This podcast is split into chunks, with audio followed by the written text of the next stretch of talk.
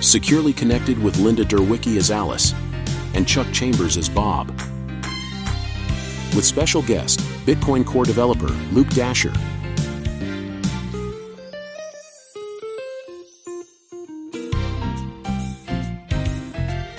It's Alice and Bob. They are two of a kind in love. They are securely connected.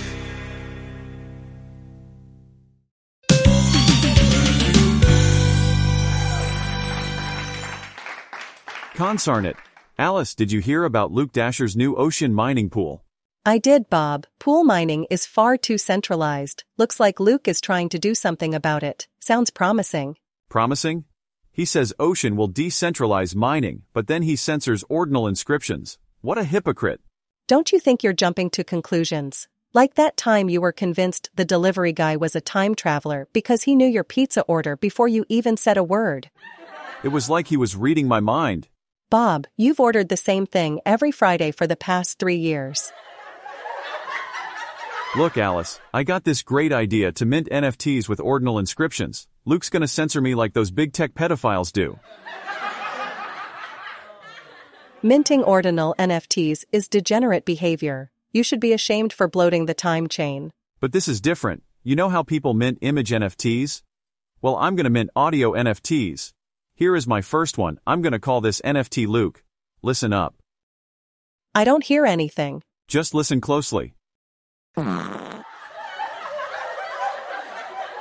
Bob, I know Luke Dashjr. I'll see if he can come over and explain it to you. Securely Connected will return after a message from our sponsor.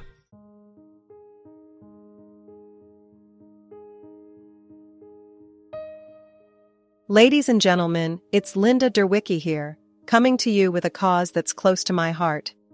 You may know me as the star of the hit sitcom, Securely Connected. But today, I'm reaching out to you for a different kind of connection. A connection to those who need our help the most.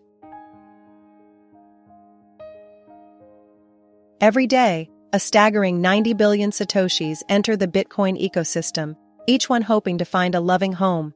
These tiny, precious fragments of Bitcoin are seeking shelter, security, and a chance to thrive. For just one dollar a day, you can make a real difference in the life of these Satoshis.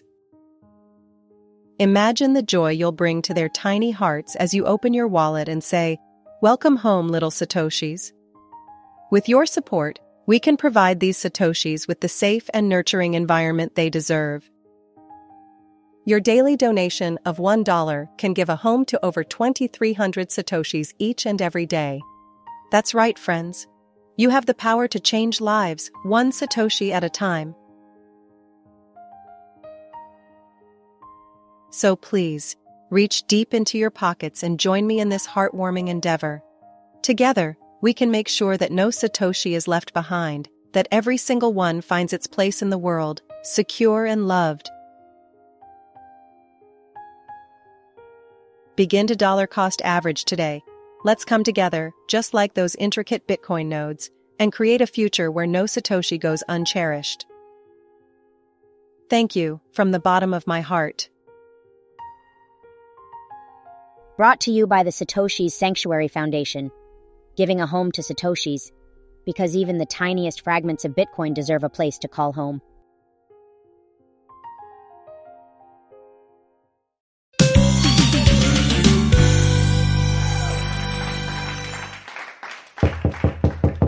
Come in, doors open. Hi, I'm Luke Dashjr. Thanks for coming over, Luke. This is my friend Bob, and he has a question for you. Luke, I want to mint an ordinal N F T. Why are you censoring me like you were a big tech pedophile? You can't censor something that doesn't exist. Ordinals are a fraud and always have been, a shared hallucination. The exploit here is the spam attack of inscriptions. Inscriptions are exploiting a vulnerability in Bitcoin Core to spam the blockchain. Bitcoin Core has, since two thousand thirteen, allowed users to set a limit on the size of extra data and transactions they relay or mine. By obfuscating their data as program code, inscriptions bypass this limit. Do you understand? Boy, do I. Is the Pope Catholic? Uh, well, no, he isn't. It's a dogmatic fact that follows necessarily from Catholic doctrine that Francis and the Vatican two hierarchy are fraudulent and have always been so. Oh, Luke.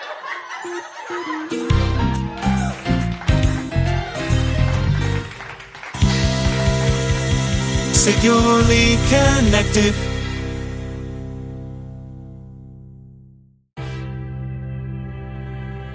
Hey there, all you seekers of soundness.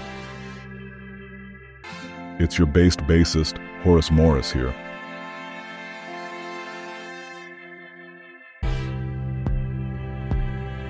Oh, what a week we have had, right?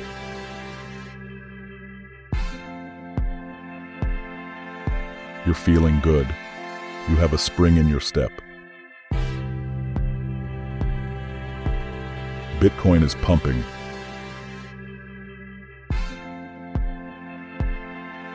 And best of all, the Merkle Treehouse is back.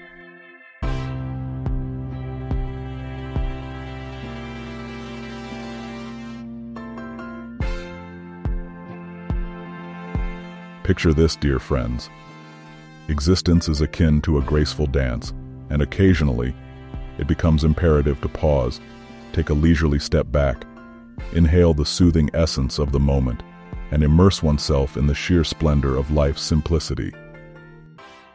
During my venture away, I meandered through life's serene landscapes, replenishing my essence and reveling in the captivating allure of the ordinary.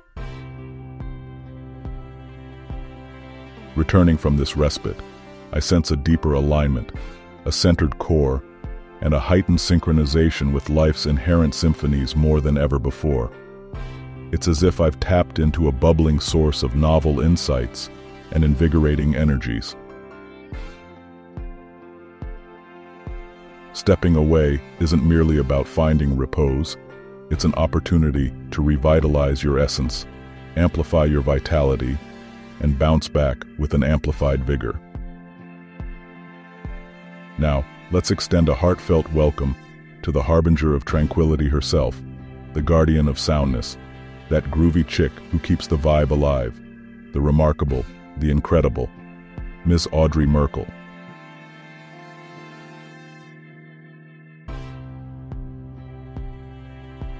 Hey everyone, great to be back at the Merkle Treehouse. As of late, the Bitcoin community is abuzz with talk about mining pools. F two Pool, primarily based in China but sourcing computing power globally, raised eyebrows by complying with U S sanctions. Very curious. This has sparked debates about whether the Bitcoin network truly remains censorship-resistant. Enter Bitcoin developer Luke Dashjr, reviving the Eligius mining pool, promising a K Y C-free, decentralized mining alternative. But will this bolster Bitcoin's resistance to censorship or pose new censorship challenges? We'll get into that.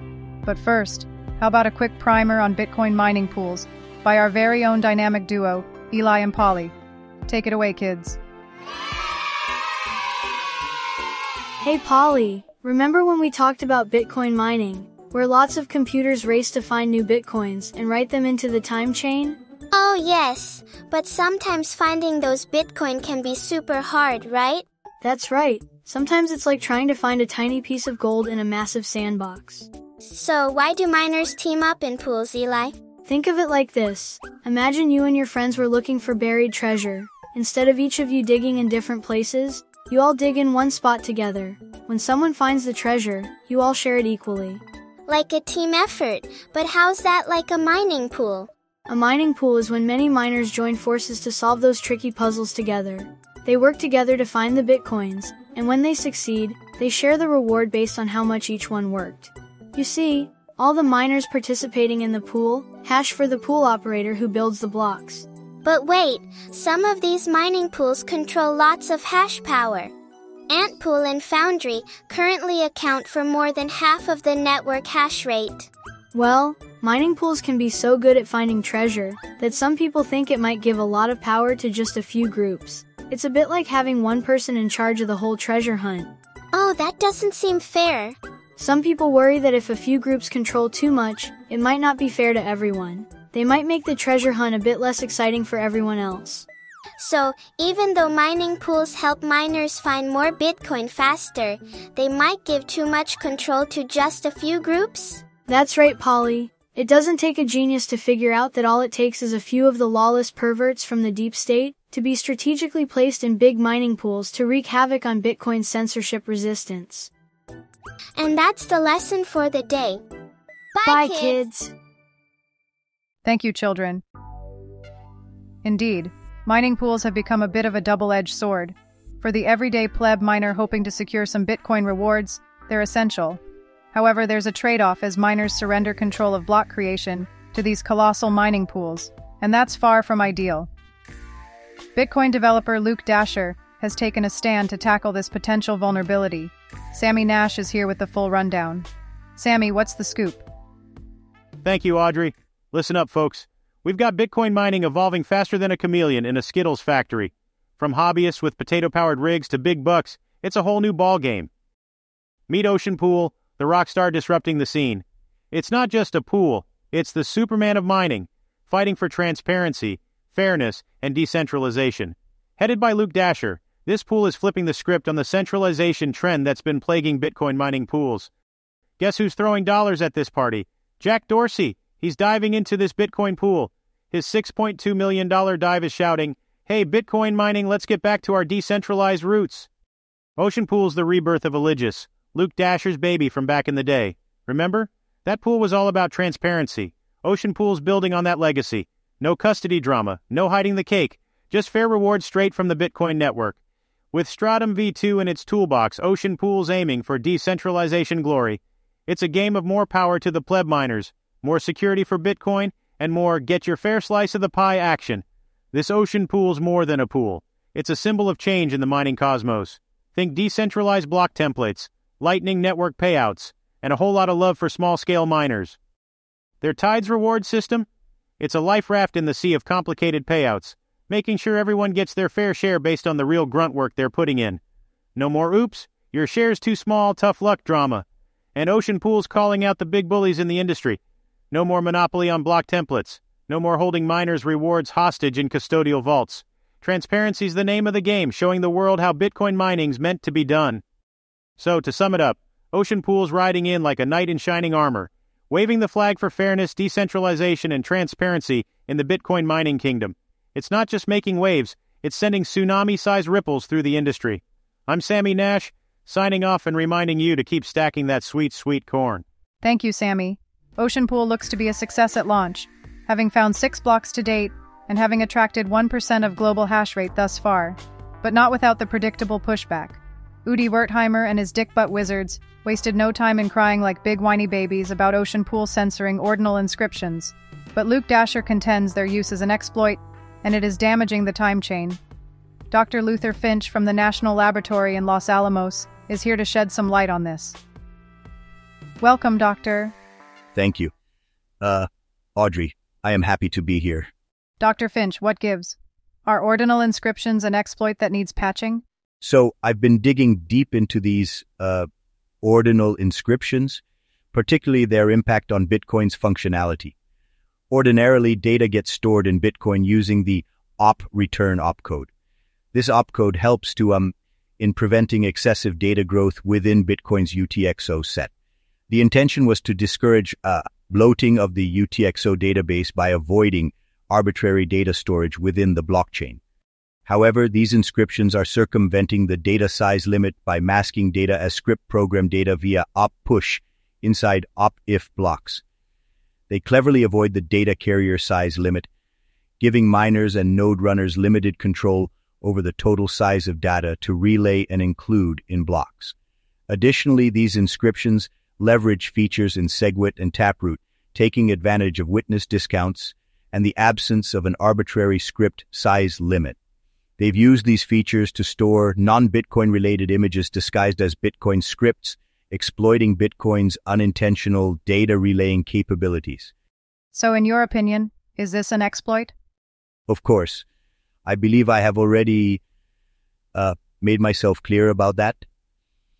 The concerning part is that these inscriptions are enticing users to attach value to images stored on the Bitcoin blockchain, and some high-time preference miners are happy to accept fees to include them in blocks, disregarding Bitcoin's uh, health and decentralization. Despite the filtering of ordinal inscriptions, I still see them being mined. Is there really a censorship problem in Bitcoin pool mining? Well, it's an intricate issue with pool mining. You see, on the surface, Bitcoin operates on a decentralized premise, allowing individuals to participate in mining and supporting the network. However, when miners combine their resources in pools, it can tilt the balance towards centralization. The centralization concerns in Bitcoin pool mining are primarily linked to the centralization of block creation, rather than the mere aggregation of hash rate. You see, while miners collectively contribute their hash power to a pool, the actual creation of blocks tends to be concentrated among a few key pool operators. In essence, this results in a situation where a handful of major pools, through their operators, have a significant influence over which transactions are included in blocks and when those blocks are mined.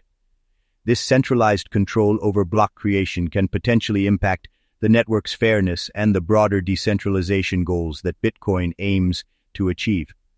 However, it's important to note that the situation isn't set in stone. Efforts like the encouragement of decentralization initiatives, supporting smaller pools, and technological advancements like Stratum v two are underway to mitigate this concern. Sammy also mentioned Stratum v two. Can you go into detail about that for our audience? Stratum v two, this fascinating protocol, has emerged through a collaborative effort involving Bitcoin developer Matt Corallo and a team of developers. What makes it quite the stride forward is its ability to enhance mining efficiency while concurrently tackling security vulnerabilities like man-in-the-middle attacks. In the grand scheme of things, it's envisioned that this protocol will empower mining pool participants further by granting them the capability to work on their block templates autonomously, decentralizing block creation. Developments like Stratum v two should be encouraged as it democratizes pool mining by empowering the individual miner that actually finds the correct hash to construct the next block. In the current state of pool mining, many people have observed the massive hash rates that some of these pools have acquired, AntPool, F two Pool, Foundry, et cetera. All it would take is a few bad actors appointed to positions of power in these pools, and all manner of censorship can happen. This is a glaring attack vector in Bitcoin that has yet to be exploited. From what I understand, Luke Dashjr launched his Ocean mining pool to address this exact attack vector. I think, for the most part, that is correct. So let me back up and explain. Ocean is different from other mining pools. It's much more transparent. First, they are a non-custodial pool. Miners are paid directly by the Bitcoin network. All Ocean does is coordinate the correct split. Second, they publish their block templates before solving them. This transparency differs from other pools, which do not permit their hashers to know what the block will look like until after it's irreversibly solved. It's vital for miners to know the details of the block they are working on beforehand so that they can withdraw their hash rate before contributing work toward a block they do not wish to see added to the blockchain. So, would you recommend a miner point their hash rate to Ocean Pool? Well, uh, no. Ocean Pool's strict filtering policy not only excludes ordinal inscriptions, but coin-join privacy transactions. These are legitimate transactions and should not be filtered.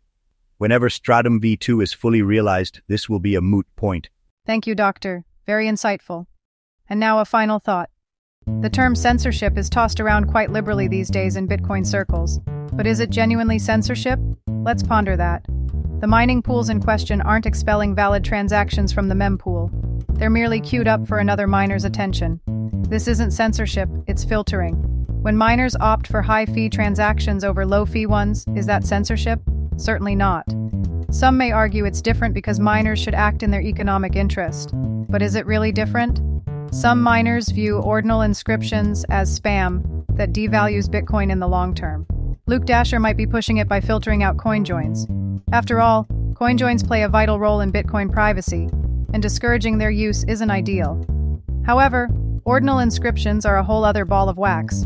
There's no ownership tied to a JPEG or any arbitrary data in a transaction record. You can't own it. It's akin to thinking you can own the graffiti on a public overpass. It makes no sense. Ordinals are imaginary, absent in Bitcoin Core software. It's an illusion, a lie. There's nothing tangible connecting an imaginary ordinal to its blockchain inscription. It's nothing more than lasting waste scarring the blockchain. The fact is, this debate underscores Bitcoin's censorship resistance. Whether a Chinese pool follows O FAC compliance or Ocean Pool filters out ordinal inscriptions, there's always another miner who might find it economically sensible to mine those overlooked transactions. That being said, the growing threat of centralization in mining pool block creation needs addressing. In this context, the development of transparent mining pools and Stratum v two isn't just positive for Bitcoin, it's imperative. And with that, episode eighty of the Merkle Treehouse comes to a close. We are happy to be back, and hope you missed us as much as we have missed you. Join us again on Wednesday for Chapter twelve of Pinto Pete's Block Size War, and more of the absolute best in Bitcoin mindshare. In the meantime, keep your money hard, your heart soft, and have a little fun sometimes. Put a pretty pink bow on this one, fellas. Howdy, y'all. This here's Pinto Pete. Won't you please spread the word about the Merkle Treehouse? Share us, like us, do whatever you can. Thank you kindly for your support.